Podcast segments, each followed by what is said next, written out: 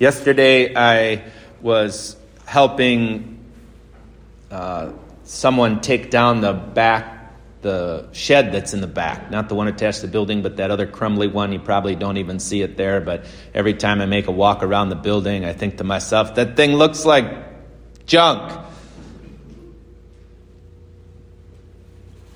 Let's get rid of it. Then I go look inside of it, and I'm like, yes, and everything in here is junk. it's not needed.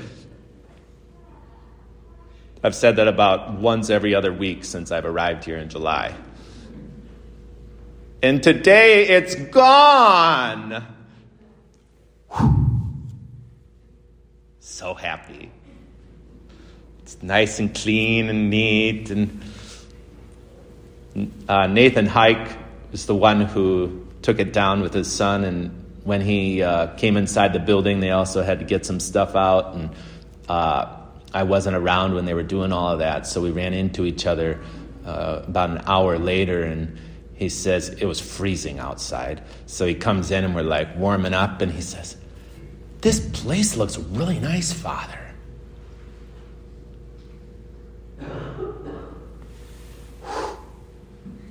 I know it does, doesn't it?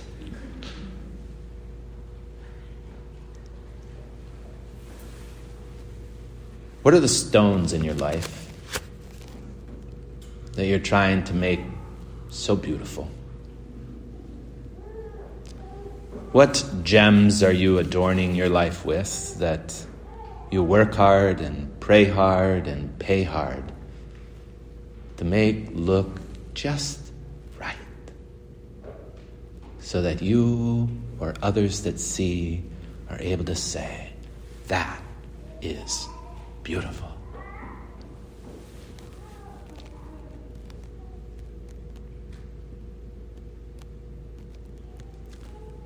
It's been an interesting thing to be assigned to the St. Thomas More Newman Center because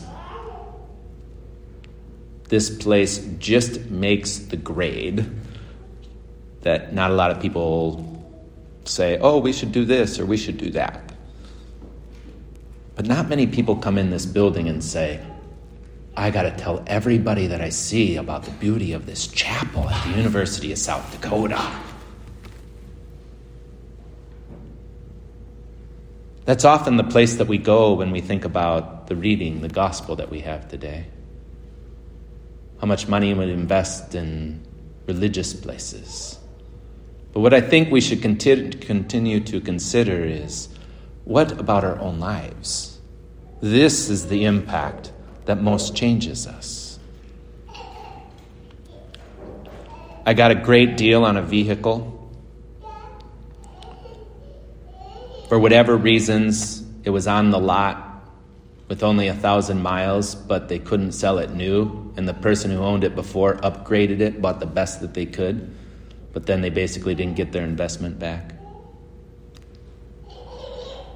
about 50% of the time, people who have never been in my car get inside my car. They say, This is a nice ride, Father.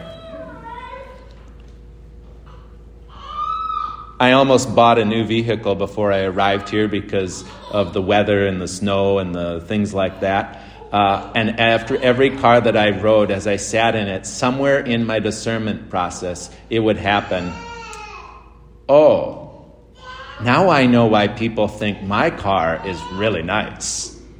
Because this is brand new and it's better than this.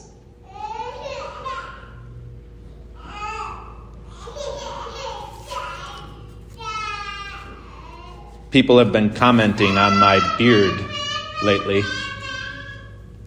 They think it looks really nice. And enough people commented on it that I went and made sure I got a razor and trim kit because all of a sudden now I want it to look really awesome. What if people had said, mm, You're growing a beard, huh, Father? What would I have done then?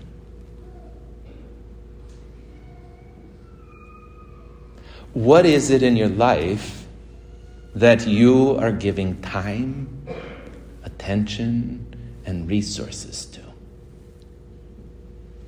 What is it that makes you fill up when somebody says, That's really nice?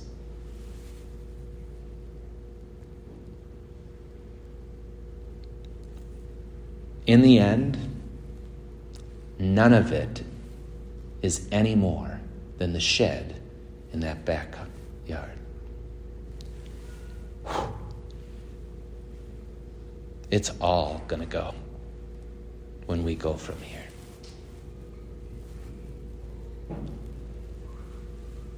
Interestingly enough, in the gospel, Jesus doesn't get into a dialogue about the temple or the stones or the amount of money. And the answer to our own desire for certain things isn't to do the opposite. It's not to stop caring about myself and making myself look better. It's not to try and figure out how to drive a less car. It's not like that. It, the, the, what Jesus is getting at is the recognition that He is the one that is beautiful. That He is the one that we should give our time and our affection and our resources to. That He is the one that ultimately wants to be the Father's gaze upon us and say to us in our hearts, Aren't you beautiful? Not because of the flashiness of what I have or because of what I've done or the way in which I've looked, but because you are created by God and He looks upon you with a tenderness and a kindness and a recognition I made you to shine like a light before the world.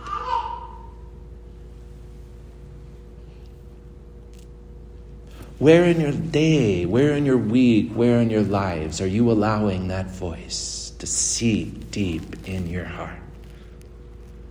Do you believe it's true that He loves you? Have you met Him in ways that helps you know there's a purpose and a plan in this life? Have you recognized that your life here is a mere millimeter of the eternal life that you will live in the world to come. Invest in what is eternal. And how do we do that? We do that by giving space for God to work.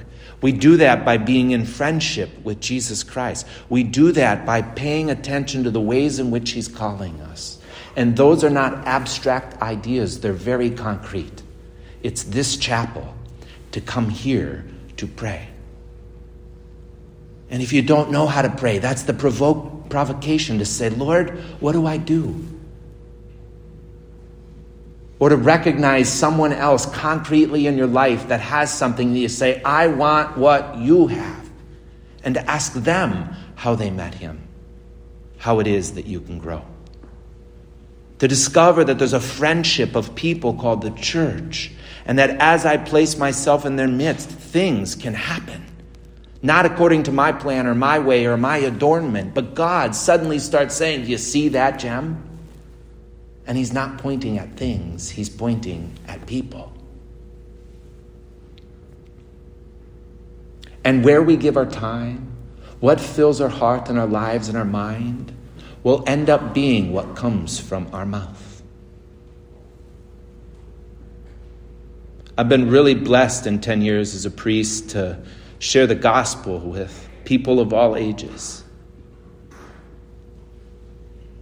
And last night, the Tigers were in the state championship. And I got down there with a ticket in the front row.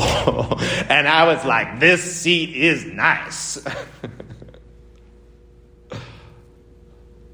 But God didn't have me prepared for the moment of turning around and looking up and seeing all of those people that know Jesus. And as I made my way up those stairs over the second half, I heard from their hearts people who knew God. And they had lots of questions about what's happening here at the Newman Center. And you know what I talked to them about? Sheds and mice and cleanliness.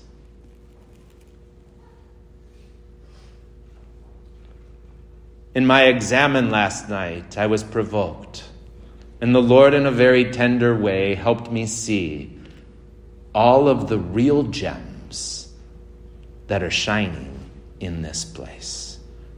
All of you who are really filling my heart and making me know that God has a plan and a mission and something is happening here.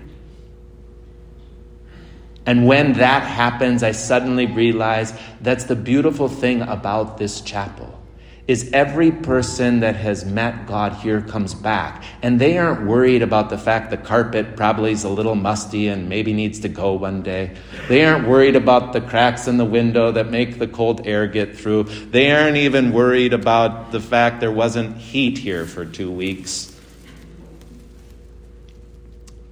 You know what they say? I sat over there in that pew.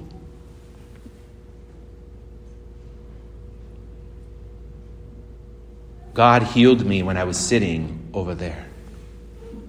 I loved to come at night in which it was dark and only a little bit of light filled this place, and God filled my heart.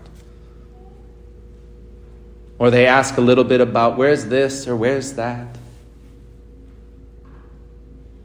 And it suddenly occurred to me that for decades, people have been meeting Jesus Christ right here and when you meet him, then all of the things that fall follow from that are just a mere taking care of the thing that God has given. What I should have said to all of those people yesterday is what I want to say to you is on Facebook and Instagram, on YouTube, uh, eventually we'll get it out. I don't know what the status of it all is right now, but last week after Mass, Steve Meyer just happened to say a brief word when he left here, and I thought, oh my gosh, the whole world needs to hear this. I should have pointed them to the witnesses that speak of Jesus. And when they speak of Jesus, something happens to us, and we discover what it is to be loved by Him. I dare you to watch the witness of Steve and in the end be done with it and say, oh, the most important thing around the Newman Center is the mice. And you know the beautiful thing about Steve's witness is it actually happened at St. Agnes.